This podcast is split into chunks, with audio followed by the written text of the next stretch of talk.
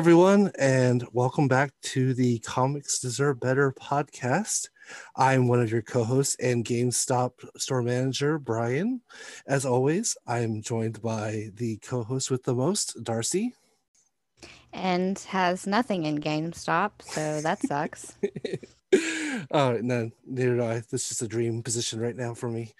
Um, so, so, as always uh, we're gonna start this off with the news and uh, we have a good amount of stories this week actually. Uh, first off dark horse comics has acquired the rights to republish graphic novels from Roye Okupe's african superhero universe. Okupe is a nigerian native who moved to the us when he was 17 uh, he started developing the universe in comics with his own self-owned uh, publishing company, YouNeek Studios. Uh, in 2015, he, did, he started doing that because uh, he was shopping it around with uh, with TV studios and they had no interest. So he decided to uh, bring it to comics. comics are based in Africa focus on the continent's diverse denizens and culture, as well as a lineup of local superheroes saving the day. Uh, in, in an interview about the news, uh, Coupe said, um, quote, I think that the immediate impact with Dark Horse's legacy is that you're going to have a lot more people paying attention. It's also going to shine a light on the African continent eh, and what it has to offer when it comes to the entertainment industry, specifically comic books.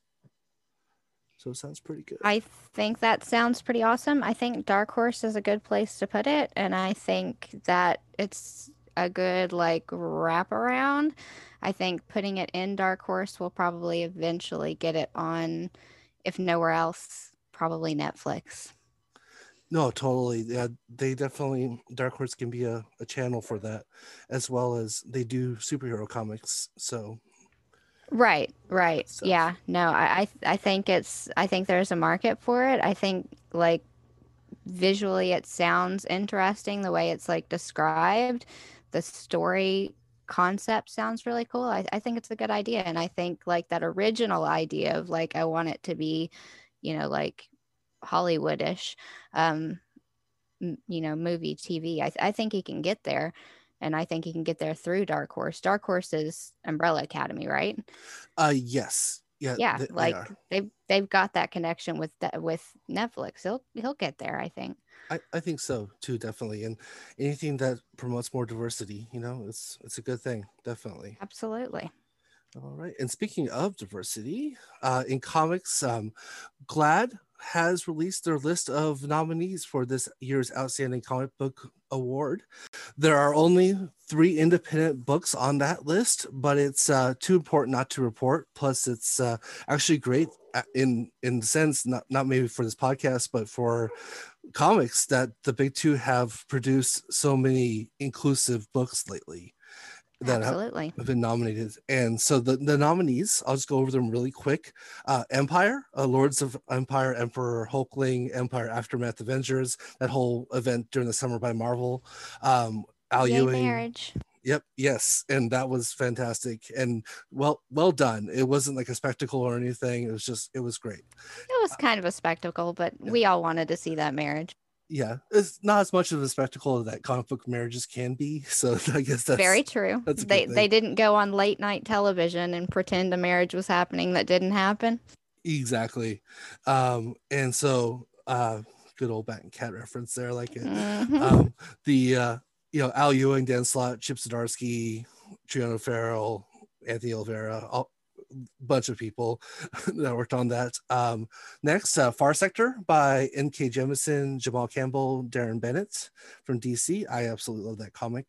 Um, so happy about that.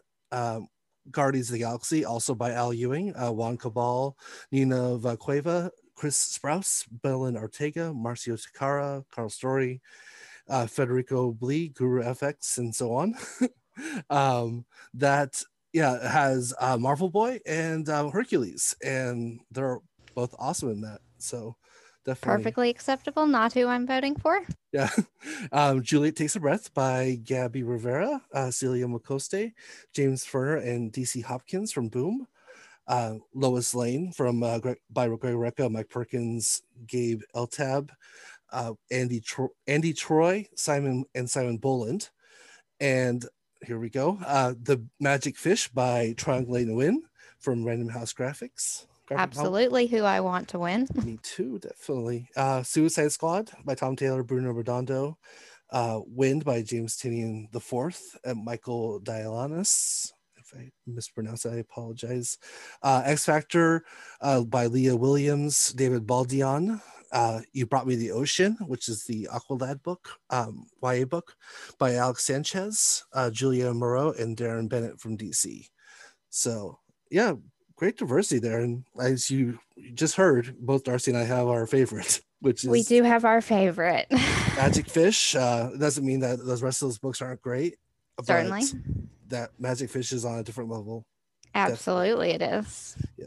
So you know, oh. congratulations to everybody else who did great work and good for them. But the Magic Fish, yeah, it's it's it's like you know, to like the NBA when the '90s, when you know there was great NBA players, but they were playing against you know Michael Jordan. So, so right. it's like it's like you guys are awesome, but Michael Jordan.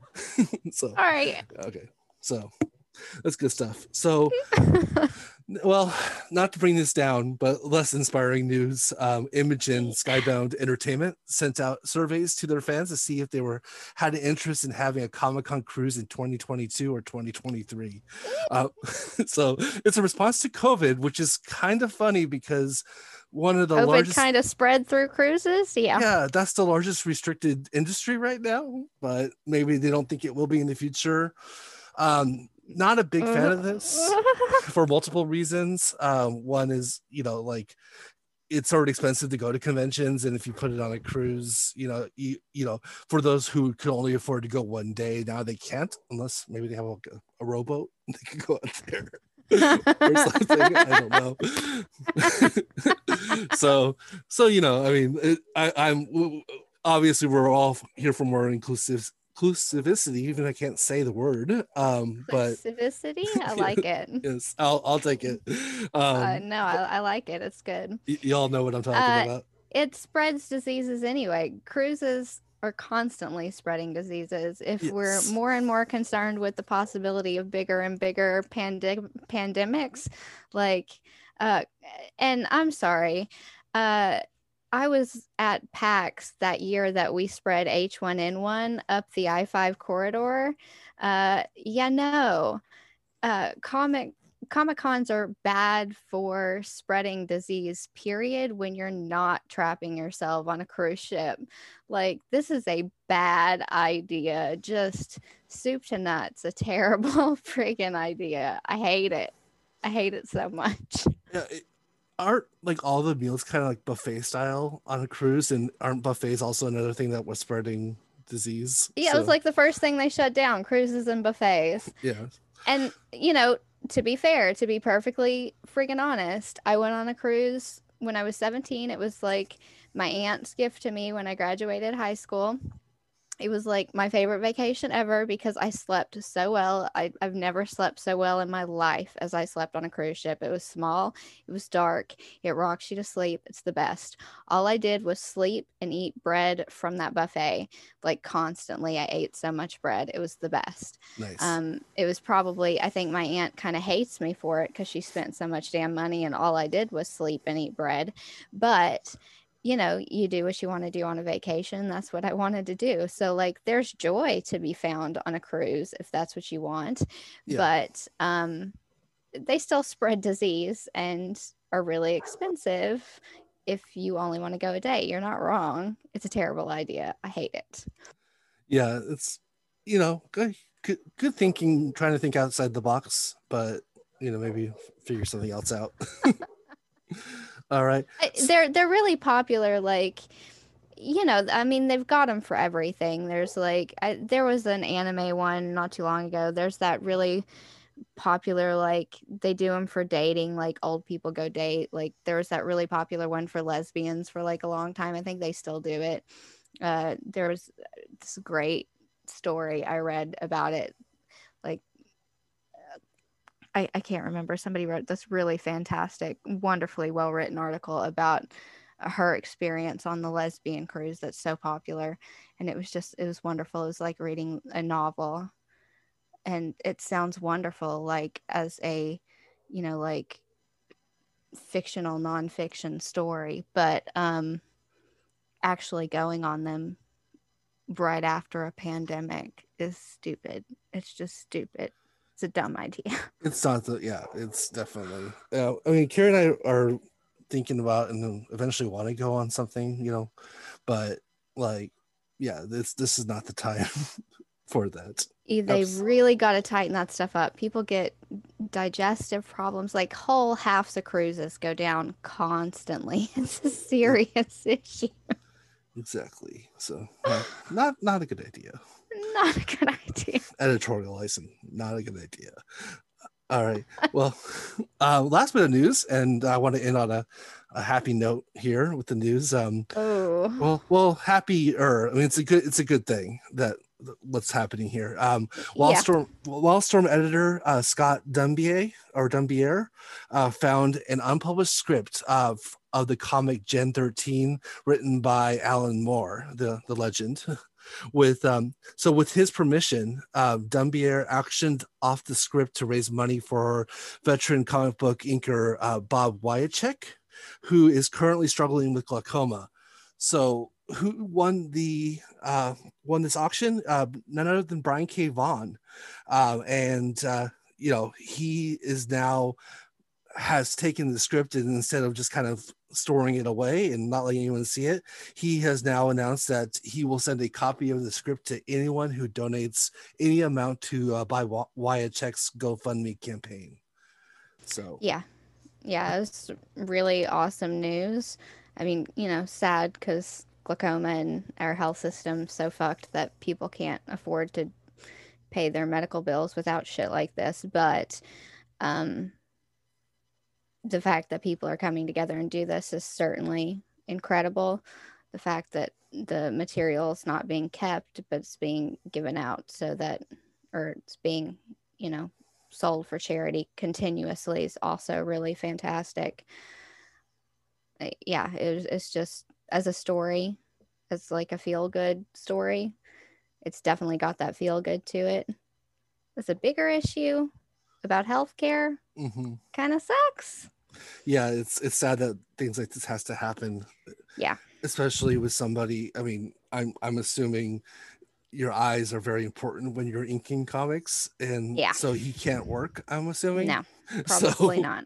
So eh, yeah, it, you know, it definitely does. It's that thing that we talk about. You know, we as people in the world we as fans of comics we as I, i'm a freelancer.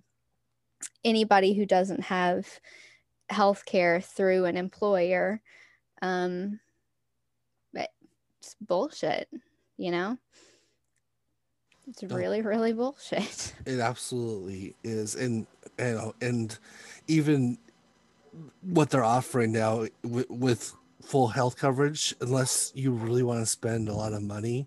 Even like the the bare minimum health insurance coverages are just not it's bullshit. Not yeah it's, it's really expensive. If you're not making good money uh, and oh god i they're supposed to be opening up the markets again so hopefully because I, I, wasn't able to afford it when it was open for like fucking six weeks last yeah. month. That was ridiculous.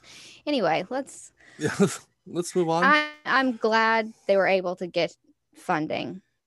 You no. know, I'm I'm glad they were able to do that because, you know, you've got something like glaucoma, you need to get that taken care of. So I'm glad they were able to get money together for that. So that's fantastic. But holy shit, we need to do better. Yeah, exactly. The, this is a great story, but it shouldn't have to happen this way. Absolutely. All right. We well, need to do we need to do better for ourselves. We need to do better for you know, people in this industry who obviously suffer from i mean like artists talk about it all the time the work they do is hard on their bodies mm-hmm. like really really hard on their bodies absolutely and the deadlines and and the deadlines what what it does to their hands what it does to their eyes they need friggin medical care we've got to do better for them it's, and it's just the demand of perfection that everyone mm-hmm. has on on like especially creatives mm-hmm. that you know, it's just like, you know, if even just stress levels Mhm. and you know you, yeah you're doing something you love you're doing you're drawing you're, you're writing a, a story but Mhm. it's just it's you know when when you're just like everyone wants this certain way in the, in a certain time wants it just- at a certain level, wants it's- it really fast. not fun anymore sometimes and Not fun. It's hard on your job. body. so yeah Mhm. exactly so Yep. all right well let's move on to quick hits uh darcy do you want to go first or do you want me to go first I will go first. Right. Um, because I, like you last week, I broke the rules this week. uh, sort of unintentionally. Um, I was I found this uh, book called uh, Five Mondays, uh, Volume One by Alex Alexis Siegel and Mark Siegel, um, and it looked really really cute and really really cool. Uh, it's a French book, uh, and I couldn't find a translation for it. Um, and was kind of like super sad about it. Uh, and then I did find a translation for it, but by the time I found a translation for it, um, I it was like too late, kind of uh, but uh, by that time, I had found this article about translating and about translations um, because I had been searching the concept of translations and this article had come up called translating british and us american graphic novels into french a conversation with translator. Uh, uh, her name is and it's spelled really funky so i hope i don't say this wrong uh, lily uh, Sztajn and um, it's written by isabelle guillaume uh, from the university of bordeaux and it's this really super interesting article because you we talk sometimes about the people who get forgotten when we have conversations about comics. Uh, oh we'll remember to speak about the writer we'll remember to speak about the artist um, but we forget the inkers or we forget the colorist or we forget um, the people who do the letters. Uh, and if we're a lot of times when we're talking about foreign comics, and we do read a lot of foreign comics, the more and more popular that manga becomes, uh, people we're forgetting uh, are the translators because translators are super, super important.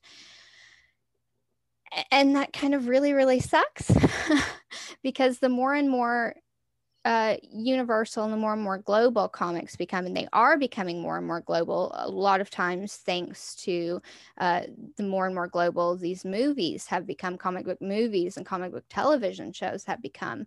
Uh, these comics that we read aren't staying in their specific language, uh, they're migrating. Uh, and because of this migration, translators are becoming more and more important to the industry. The manga's moving around, Korean mon- manhwas moving around, webtoons are moving around. And so translators are super important and they pretty much never get um, any love. A lot of times they don't, I mean, not only do they not appear on covers, uh, they might only appear in like really, really tiny spots. And so this article was super interesting. Uh, it had this, uh, you know, it was an interview for the most part, but uh, it went back. Uh, S- uh, Sztajn, she worked, she's been working as a translator since the 1970s. Um, and she talked about how back then it was kind of like the comics industry in general. Back then, you could kind of just like walk up and say, Hey, I want to be a translator. I know two languages. Let's do it, kind of thing.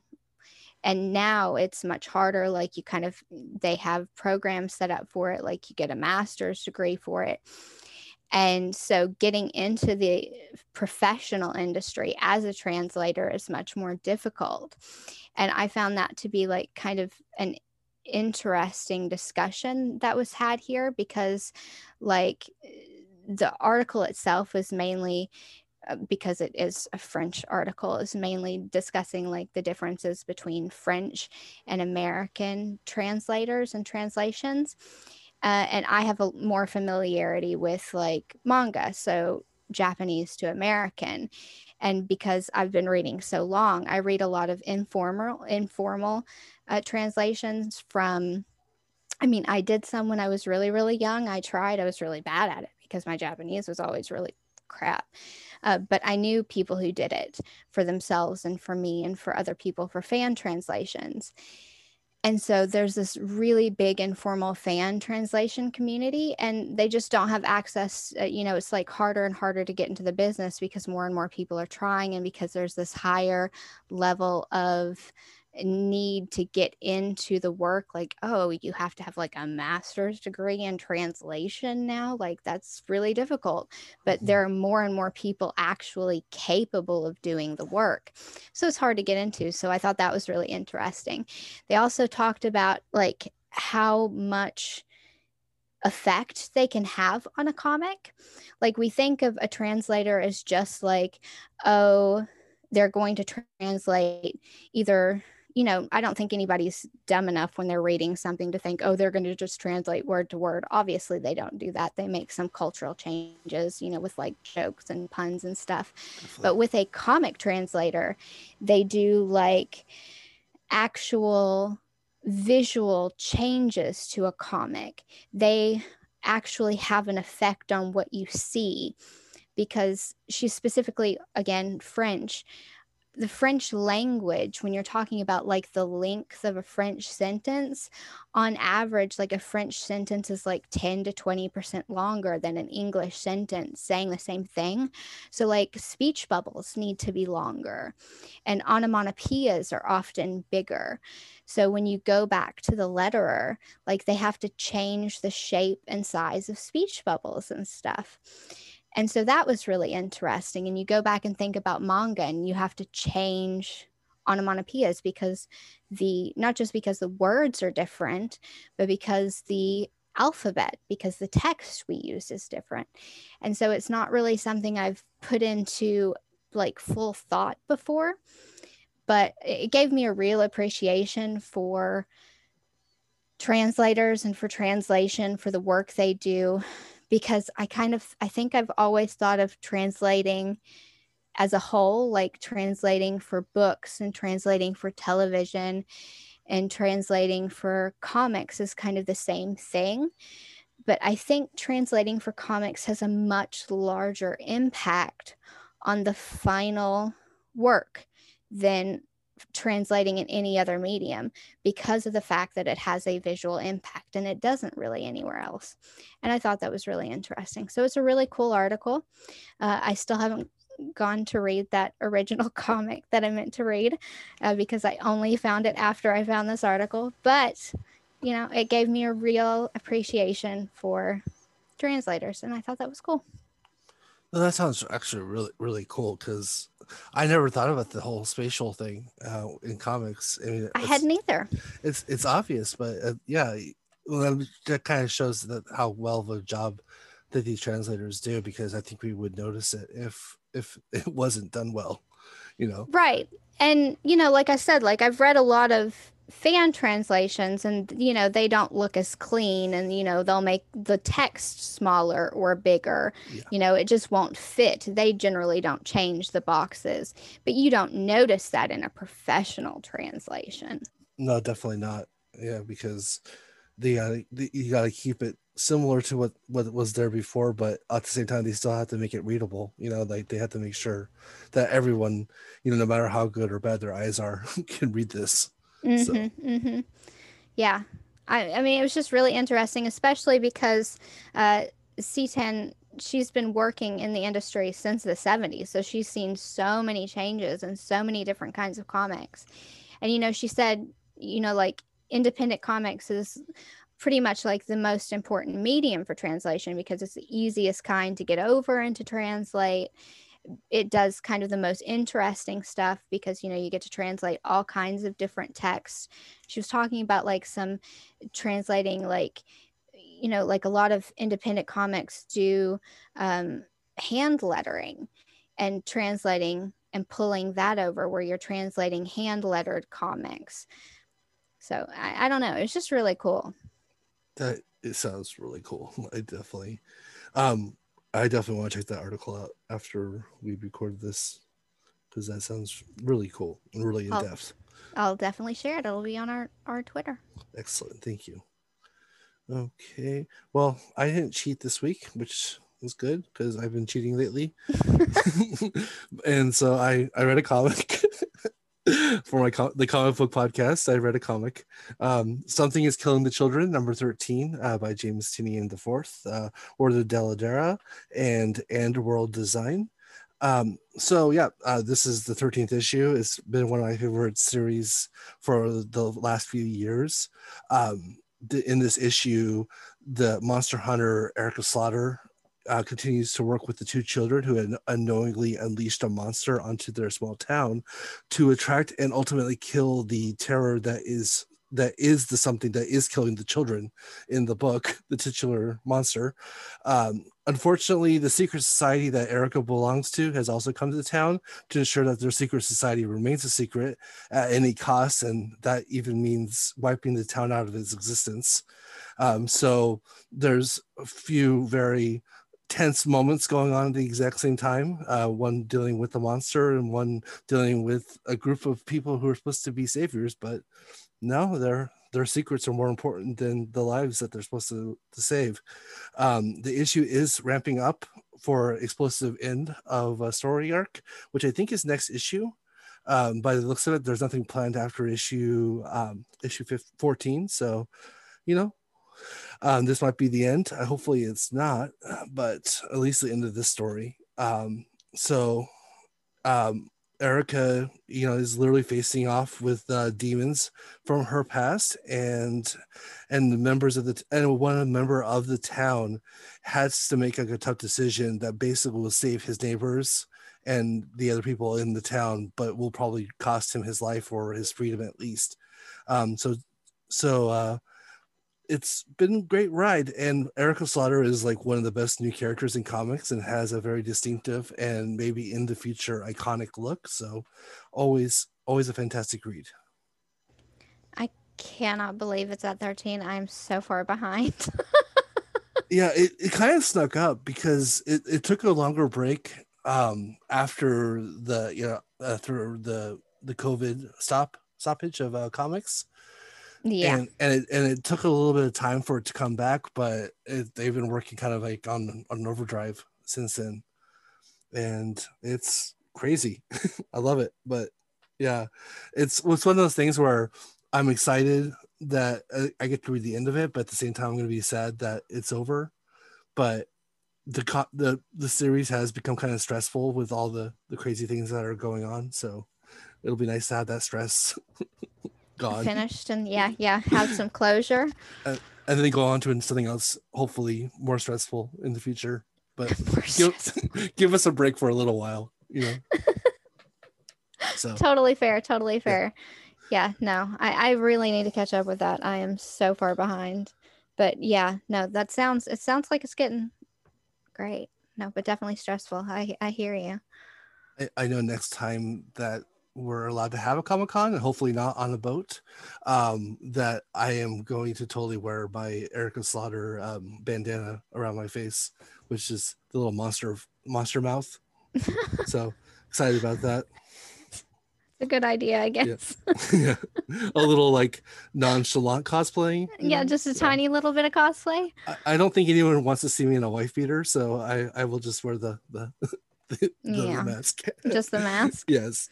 All right. Okay. So I think we're on to our main course of this week's episode, which is um, A Map to the Sun by Sloane Leong, uh, published by First Second Books. Um, this book, I chose this book, uh, wanted um, to bring it to the table. So first, I'll just go over the uh, the kind of the the what the book is about. Um, so it's basically it's about a group of five at-risk girls in high school who join the school's uh, w- school's women's basketball team. It mainly focuses on Ren, who like two years ago met another character, Luna. Um, they hung out the entire summer, um, became really good friends, but unfortunately, Luna's mother died and she has to move back to Hawaii, um, and is gone for for two years. Um, so is now in tenth grade. Uh, guess who shows up in her homeroom class, uh, Luna, who has moved back from to Southern California. Um, so Luna is excited that she's back and she just figures that they can become friends again. Ren has different ideas uh, because she definitely, as you find out later in the story, has major abandonment issues with uh, loved ones. So doesn't take it as casually as Luna has.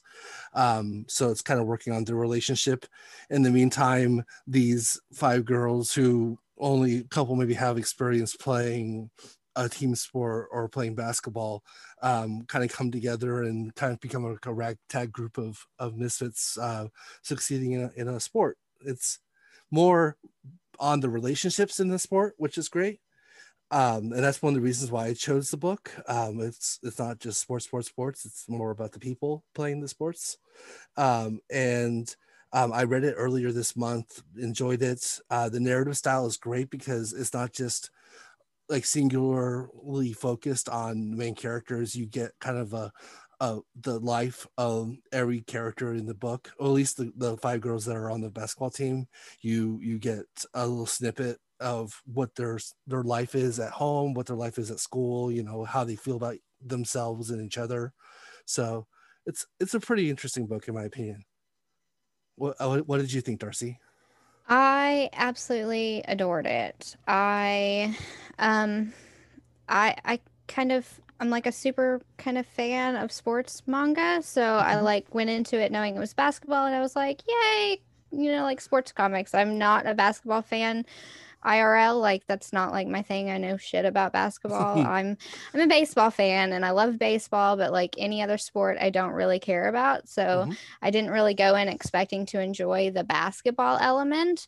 Um, but I did enjoy the basketball element. I thought that was fun because I don't know, like I like basketball when it's in a comic book setting that it doesn't really feel like it makes sense, but it happens to be true. I like I like basketball when it's in comics, but don't show it to me when it's on the actual real world because I don't care. Yeah. Uh, so the basketball element I really enjoyed. I really, really loved the colors in this book. Uh, like they were really fantastically chosen and combined. They were dynamic. They were different. They were making some really, or they, uh, she, I'm assuming, uh, made really, really excellent choices here to put uh, in the colors that she put together. Um, I don't know if it was on purpose. I have no clue if it was on purpose. A lot of times during the basketball games, the girls had uh, green skin, so they were like She Hulks while they played basketball. I don't know if that was on purpose, but it made me think they were. I was like, awesome. They're like She Hulks when they're on the court. That's fun. Um, yeah, I have no idea if that was purposefully done, but it was a connection I made in my head, and I really, really enjoyed that.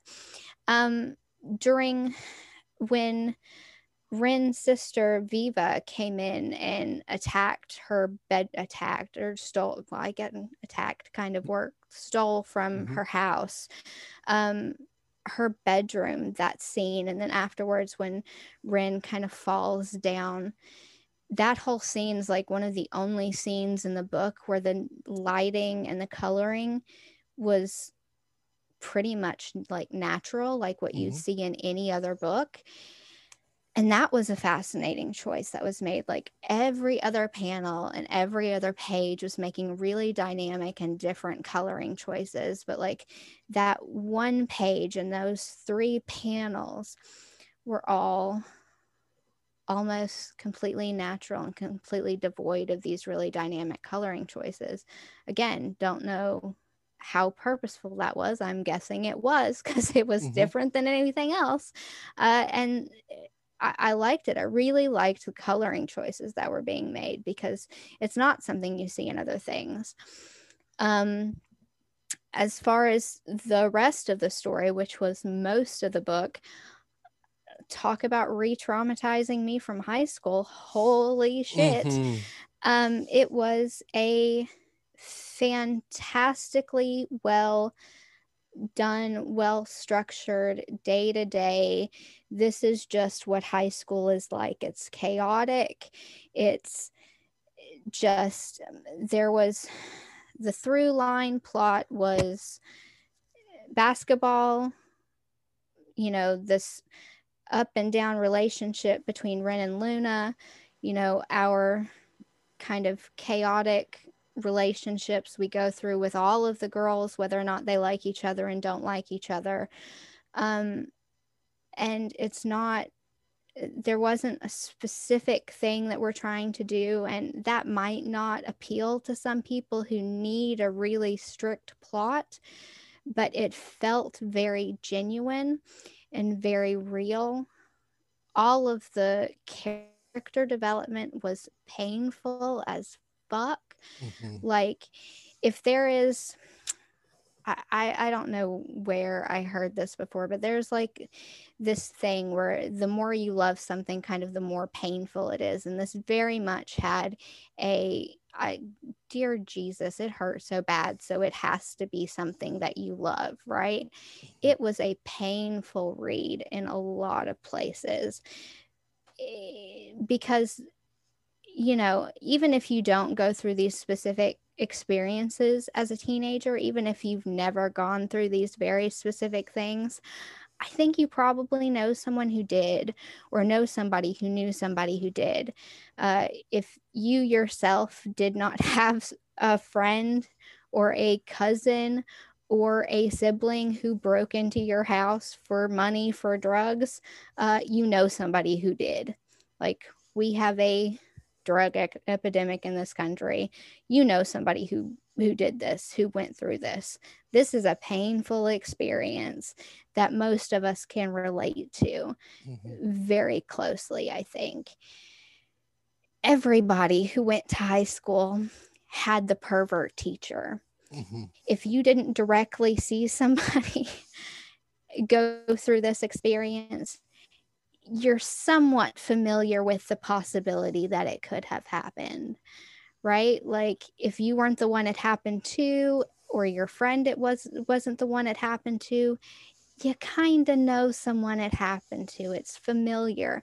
So it wasn't like a lot of high school manga where it's tropey and happy and whatever, which I love. Don't get me wrong, I adore it. Uh, but it was incredibly relatable and incredibly familiar, and in that way, incredibly painful right? Mm-hmm.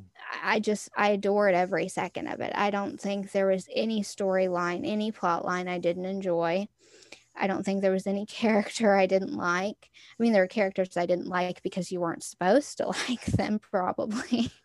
um, but uh, again, kind of top to bottom, I, I really enjoyed it. I don't really think I have any criticism of it. No, I I really agree. I I have something very frivolous and it's more me to uh, of a critique and I'll, I'll get to, to that in just a second here but it's not even i mean it's very nominal it's extremely nominal and probably very very very subjective totally um, fair oh yeah. But um so yeah first of all the colors um absolutely that's like the first thing i wrote in my notes is just i i love so color correcting has become a thing in movies especially well maybe not as much now but it, there was about a good 10 years in the 2000s and the early 2010s where every movie was color corrected to certain colors and i haven't seen that much in different mediums and the it works for for this comic. Um it uh, the the colors are, are very expressive to the moods that are being displayed on the page. Um there's really like like darcy said there's really no natural colors. Um it's more just like it's more like a, a like a nuance to the feelings that are going on essentially. Um like in for example like in the beginning of the comic a lot of the colors are more like sunrise colors um, mm-hmm. and, and, then it kind of you know gets darker and then yeah it, so it's almost like a you know the the name of the book is a map to the sun and it's almost like it's using the idea of like the cycle of of the day you know as as part of like the cycle of the story mm-hmm. um and um as as for the characters yeah the the five girls um ren's dad um and the teacher I'm forgetting her name right now. The the one who becomes the coach. Um, the they, uh, obviously all have flaws, and um, Leong does a great job of of showing that they have flaws and they're not perfect people, but doing it in a way that is more relatable than infuriating you know like you know like i hate this person because they, they suck. No it's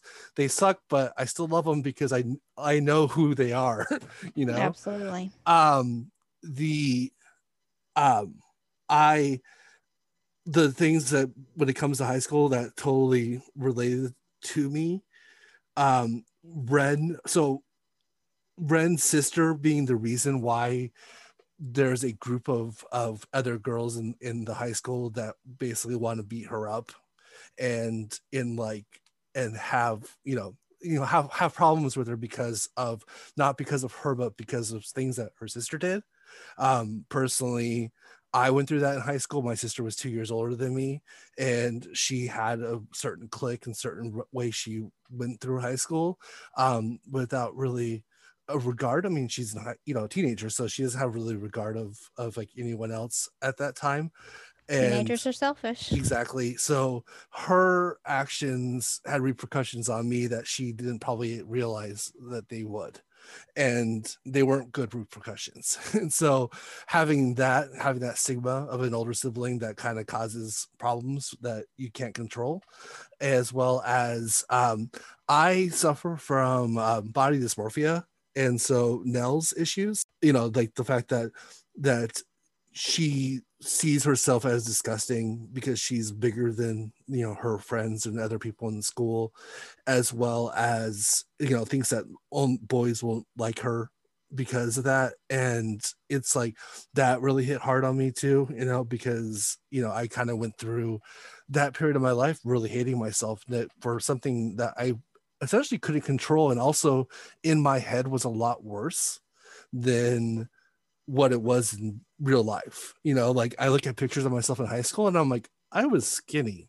Yeah. i was really thin. Like why the hell did i think i was fat? And that's other other reasons other, for that. other people in high school are also really cruel. Yeah exactly. And so you know, so th- those two things definitely hit the most for me. Um, I would have to say these are like the most real people I've read in a long time as well. Yeah, I think so. Yeah, like I said, like they're not flawed. Eh, I mean, they are very flawed, rather, and but they're also endearing. You know. Mm. So I definitely saw a lot in that. Um, I also noticed, you know, when it comes to school, like they're in class once in the, it, it you know, in the story, it's all yeah. about everything else going on. Um, also, um, every girl has an issue at home um you know and it's a different type of issue you know like mm-hmm. some are basically latchkey kids um i know like nell has to work you know like at her family store instead of going to school sometimes. And you know just there's there's situations for everybody. So you know like it's one of those things like you'll probably find someone you can relate to in this book because right. it, it kind of runs the gamut of problems and and things that that happen happens to a lot of kids. What was your petty thing? Okay well it's so my only petty thing I have was I sometimes had trouble telling which character was which because of the coloring. You know, like um because sometimes, you know, like just the coloring would also kind of change the style of how they were drawn, at least in my head it did. So I had difficulty sometimes noticing like the first time I read the book, I had difficulty noticing who was who and who was saying what. Um, but then the second time I knew the voices better and the voices are definitely different for every character. So it was easier for me the second time around, but the first time I had to kind of reread something a couple times to figure out who who was saying what. I didn't have that problem See, because uh, their hair was all different. Yeah, that that is that is true. I think I it was kind of a superficial thing. Well, it was mostly because when they were playing basketball and their hair was all their hair was kind of tied back. Was when I had the issue you you know like yeah i i could probably see that a little bit better i i found myself thinking quite frequently because i thought the coloring was kind of clever in that way mhm, uh, because like their skin color didn't like they were just like she was just kind of like erasing that kind of difference and saying like focus on the character almost. Yeah. Um because it was a very diverse cast but she wasn't making it about their diversity. She was making it about their character. She could have made it about the diversity because the diversity was very very interesting and they each had very interesting like cultural touchstones that mhm, did come up quite frequently like earlier on but like the further on they got the like the less frequently those things came up. Um so like I, I i i kind of i went back last night just to see like what other people had to say about it. I did like a quick goodreads and i saw that comment a couple of times. I had Mhm. problems telling because of the coloring like the there were lots of complaints about the coloring and that just shocked me because i thought the coloring was so interesting yeah. but that was kind of like a common complaint. I couldn't tell i couldn't tell and it was just like really easy for me because like their body shapes were different and like you know like Uh, sue was really tall and she had that really short cropped hair and like you know luna was almost as tall and had long straight hair. Like everybody had different hairs different like Yeah. really drastically different hair styles and hair shapes and hair textures different body shapes. I i don't know. I just never had that problem. See i think i read it kind of fast the first time i read it as well. Could be. And yeah. also the thing is the reason why i say it's a very nominal like complaint is because if i had a chance to change it i wouldn't because that would take away from the coloring. And the Yeah. coloring is is one of the best parts of this book. It's right. how beautiful it looks. It's the splashes. It's not watercoloring but it's almost like watercolor it's it's it's kind of hard to explain. Definitely i recommend checking it out because Yeah, that that was kind of one of those things. And I saw people complaining about it. I was like, but it's like such an important part of the atmosphere and the style. And I mean, it's obviously the style, but it's also the feeling you get when you read the book. It's the attitude. It's, I mean, I don't, I can't imagine reading this book or having the story told without the colors. Like the Mhm. people, I, it was just such a shock to me because the first thing I thought when I was thinking about how I felt about the book was just that the colors were so fantastic. I was really shocked that people didn't like the colors. Yeah, no, that's that's the last thing I would imagine someone would, would fully complain about. And um I, I think honestly, like it, it is like I said, like the second time I read it, I mean I read it slower and it Mm. you know, so it was a lot easier um that time. Um but um so yeah, I you know, like I really, really enjoyed kind of the the the little look-ins. Um, I loved um Sue Young's and her sister. Um, the I did too. the cool, the cool popular sister, you know, and Sue Young's very awkward and and um and it just you know it was you could see the love between them, but at the same time, just how annoyed like Sue Young was of her sister at all times. And her asshole online not boyfriend. Yes. Who immediately decided he was her boyfriend, just like she was like, Oh no, I kind of like you. And all of a sudden he's like, Babe, this, babe, that. I was like, Yep, Uh-huh. I that was the thing. it totally is and was um that's another thing i wrote down uh, a, a major uh, uh, i probably not a purpose theme in the you know a, a theme that was made purposely in this book but a theme that definitely is in this book that men and boys kind of suck Men and boys kind of suck. they do and like definitely um you know it is relatable and i i'm i'm glad i mean i, I i'm i'm a guy and i did do stupid things in in high school and said stupid things and when i was younger but i'm glad i'm not like that anymore and i'm glad and i'm glad that there's there's growth for some people you know that they're able to get out of that phase because wow. Yeah, it was a really, I think, I, I, that whole constant hit of, oh, too bad the WNBA is crap and you couldn't be a man and play actual basketball, Yeah. as opposed to saying it's too bad people don't treat women's basketball with respect, you know? Exactly. And and that really pissed me off for multiple reasons. One, exactly what you just said. It's not it's not up to the women's basketball to to be, you know, like men's basketball. It's up to people respecting and liking it for what it is. And right. and Because to- they're great. and two as someone who was constantly discouraged as a kid to not pursue my dreams of like you know starting a band or you know getting into movies and tv like backstage and front stage because it's like oh well that's such a a job where you're not going to make any money and it's going to be really hard it's like oh yeah okay, yeah so so you know the only the only solution in life is to choose a job that just sucks the will out of your out of you just because you're making money you know like Absolutely. it's like no it's like definitely anyone who's younger that can make these decisions still please follow your dreams you know like find something that you like to enjoy that you, that you enjoy and and try to figure out a way to make money off of it you know? I mean that's really the way to do it. Join I- the WNBA. yeah exactly. I work in an office and i would join the WNBA any day if they asked me.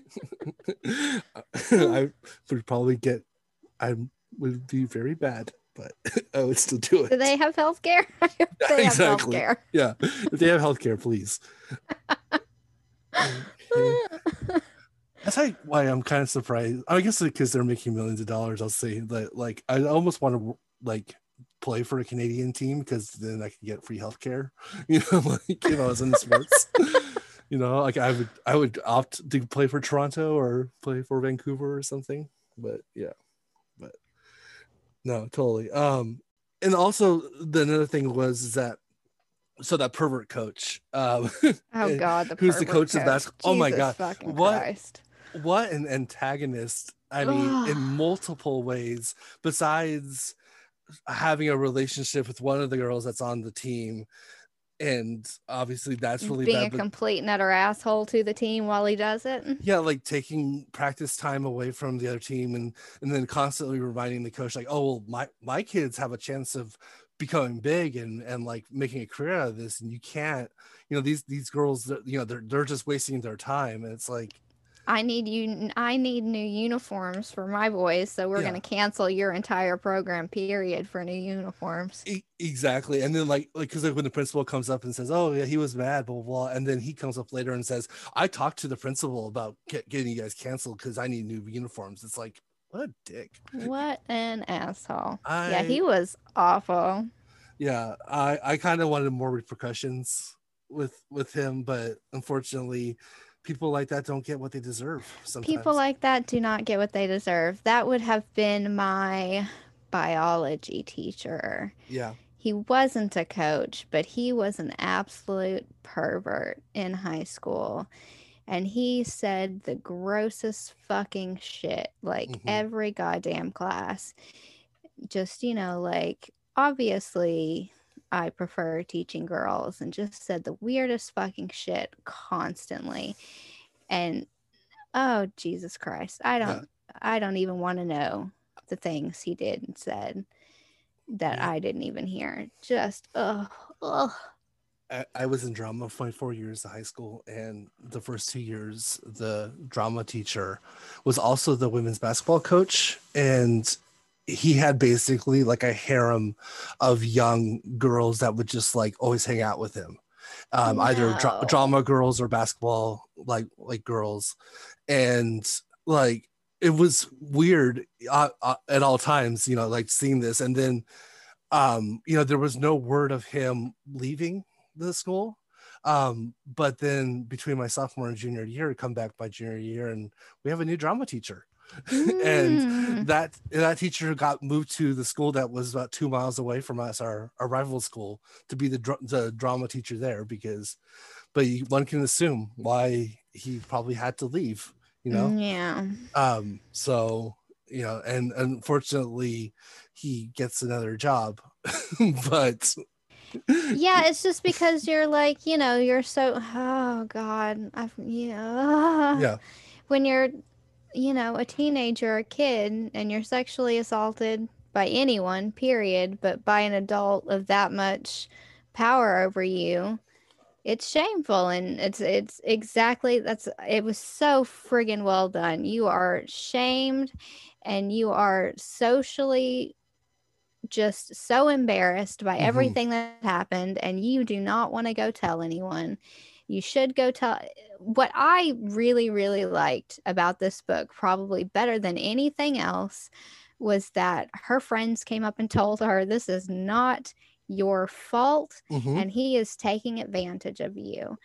And that was fantastic. I thought that was emblematic of the time it's being written in, that this is a modern comic. Mhm. Uh, as opposed to, I don't know, the 1950s where they would have been going.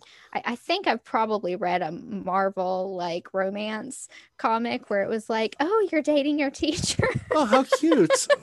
Like how I- perfectly normal. I don't think I've read that, but I've definitely like you know there have been oh your teacher's so cute whatever like why don't you date him marry him eventually kind of thing. Like that you know it is a modern understanding that this is wrong.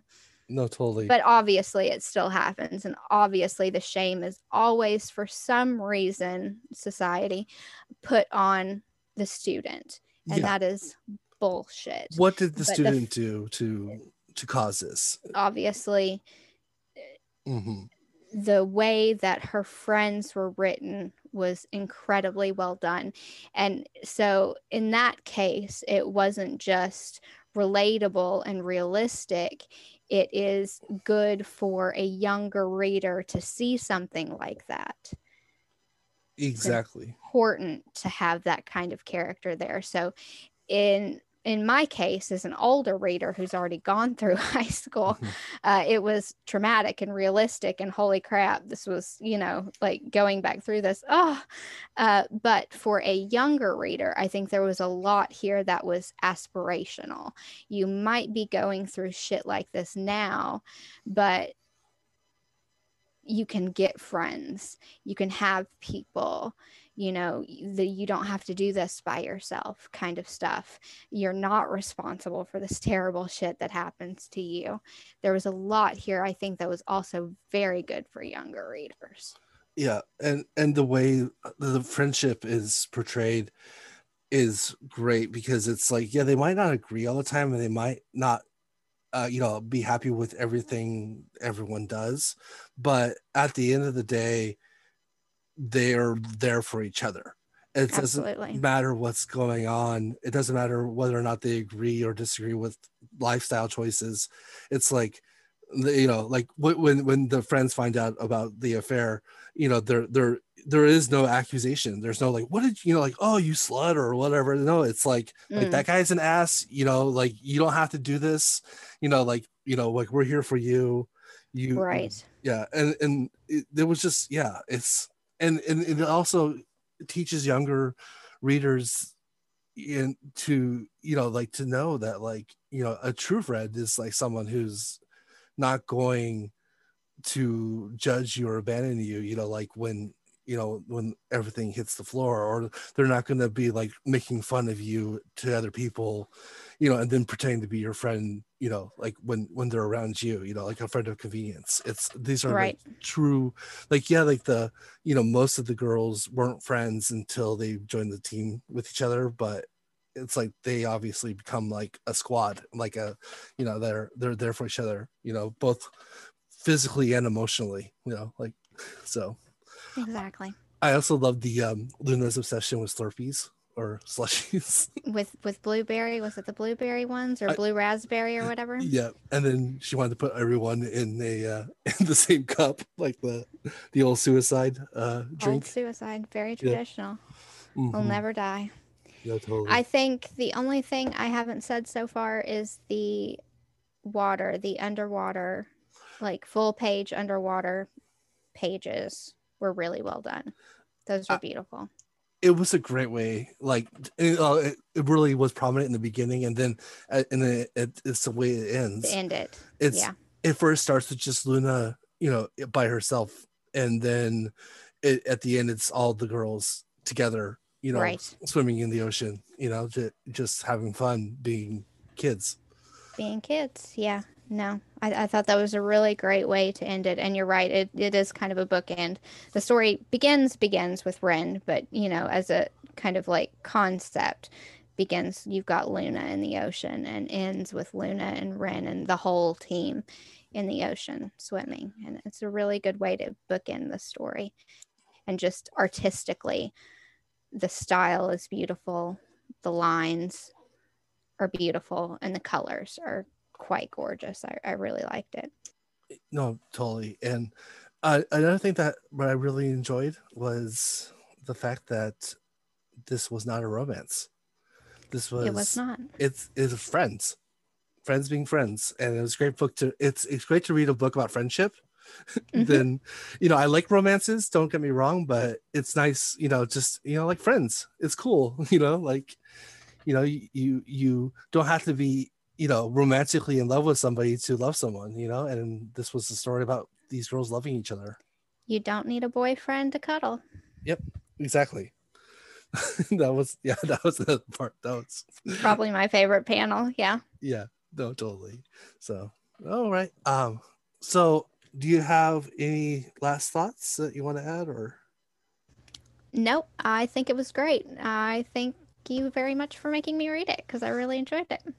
A little how the sausage is made i had so much trouble figuring out what book to pick this week. I kept on choosing things and then go oh no that's too that's too emotional or that's too long. And it's like so it's kind of just like i was finally like i'm like we're doing this book brian shut up don't think about it anymore. We're doing him after the sun you know like okay so i'm glad. Um in the future we're gonna probably do another basketball book um dragon hoops but it won't be anytime soon because i don't want to here for it. I don't want to become the basketball comic book podcast at the same time. We can do Kuroko no Basket and that'll be fine too. Yeah. And yeah, We I'll can d- we can do we can do basketball every couple of months. exactly. And the Avant-Guards is another one that I I enjoyed. So There we go. Similar to this one as well. we'll Um, have we'll have regular basketball comics. yes, the ba- basketball hour. All right. Okay, so um with that, we're gonna go to the last section of our episode about books that we're looking forward to reading in the near future. Darcy, you want to go first or do you want to go second? I will go first again. Okay, I've become very comfortable in it, I suppose. Uh, I am looking forward to Even Though We're Adults, Volume 1 by Takako Shimura. Uh, it's from Seven Seas, or it's being translated. Figure I should keep with foreigners since I uh, talked about translations. Um, it is uh, manga romance. Um, it's uh, josei, I think, probably based on content. Uh, a 30 year old elementary school teacher finishes school one day, goes out, goes to a bar outside of her neighborhood because she's a teacher and wants to get away from her students. And I totally know how that feels because I've been there, done that. Um, and she meets this woman at the bar and they drink a little bit and they go out and they kiss and they go home together. And then a couple of days later, uh, the woman who works at the bar uh, sees her come back to the bar. But this time she comes in with her husband. Oh shit. So apparently love is complicated when you're an adult. And I was like, huh, okay. sure, why not? Um, I'm in a I don't know, daytime soap opera mood. The art looks really good. It looks really kind of cute and interesting and I, I like fashionable. Um I don't know, just looks interesting. oh, it's So- totally. It, yeah, I was just thinking, It, it. it sounds highly dramatic and I I don't know why I'm into it. Just looked at it and looked at like the first couple of pages. I'm like, all right, sure. I don't know. It sounds pretty. it's not really very much like me. It doesn't really fit my usual style of reading, but hey, why not? I like the art. yeah, sometimes you know a little, little trashiness is good. You know, like a little. Sometimes I'm hoping it's not going to be too trashy. Yeah. I'm figuring maybe her husband's an asshole because I think you're not supposed to hate a young teacher who is having an affair with a girl at a bar. That's true. That's true. somehow somehow you're supposed to want them to get together, I'm sure. So there's got to be something with the husband. They're not actually in love or maybe they're going to be a throuple. What do I know? So something's going to work out there. You have to, but it's supposed to be, even though we're adults, love is still complicated. So maybe they do. It's going to be Yeah. complicated somehow. It's complicated love as adults. I don't know. I'm interested. It's a, it's an interesting title. I think that's really what caught me. I think so. That sounds that definitely. even even though we're adults, love is complicated. So I was like, yeah, that's true. That's an accurate statement. Love's complicated when you're an adult. yeah, it really never gets uncomplicated. That's accurate. All right. Um, so I have the return of a book that I believe it went on hiatus when when all the comics went on hiatus, as as aforementioned earlier. Um, and it's just coming back now. Um, I'm not sure why there was such a, a long gap, um, but I think it's one of the first times that Resonant has come out in the last year, or you know, last calendar year and um, issue number seven is uh, coming out next week, uh, published by Vault Comics. It's by uh, David Andry and Skylar Partridge or Patridge. Sorry, I moved that. R, I added an R there. Um, but uh, so Resonant is a, a horror story. Um, it is the story of a father and his three children um, that are trying to survive in a post-apocalyptic world where a wave of energy travels across the earth that causes people to temporarily lose their minds and become extremely violent. Um, they don't know when this wave is going to hit, and essentially there's like chains and there's there's like things that people have done to restrain themselves so that they don't murder anyone or hurt themselves uh, when this wave hits. Um, it's like a madness wave essentially. Um, at the end of the last issue, uh, the dad was trapped on an island by a megalomaniac madman, and the children were left to fend themselves in in the middle of a forest in a cabin, um, without really any way to get food or or anything. Like even though one the the oldest kid is 15, 16 years old, so you know they're able to to to you know fend for their siblings, but at the same time, you know, they're still by themselves and, you know, only 15 or 16 year old being by themselves in a post apocalyptic world is never good. Um, and so, but it sounds like in this issue, they're going to be reunited finally. And uh, excited to see what happens uh, because it's it seems like this madman is going to follow um, the dad to the mainland to enact vengeance of him escaping this island. So it sounds pretty good. It's crazy. It's fun. It's a little bit crazy, but it definitely does sound fun. Yeah. It, it's it, it's it's kind of like a new take on like the zombie story because almost every so essentially everybody is a zombie Yeah. at some time Rage virusy kind Yeah. of thing. Yeah. Ex- exactly and it's just you know it's it's um so it's not like you can isolate yourself and be safe it's like you isolate yourself but at the same time you can't be safe because you know you don't know what you're going to do to yourself if you if, if you you know during this this uh this wave Right. Yeah. Okay well um so i think that's it so uh that's the end of our show. I'll go ahead and bring this to a close here. Uh you can uh, contact the show at uh, at gmail.com or on instagram and twitter at cdb or c wow cdb pod is our instagram and twitter handle.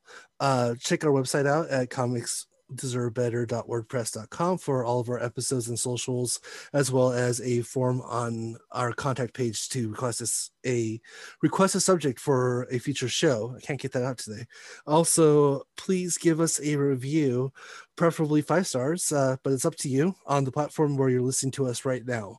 Uh, darcy uh, where can we find you on the internets I am at books underscore cereal on Twitter and booksandcereal.wordpress.com for my website, which will probably have nothing on it for the next two weeks because I am taking taking on extra work at work, mm. uh, which kind of sucks. So I'm going to be boring for a while.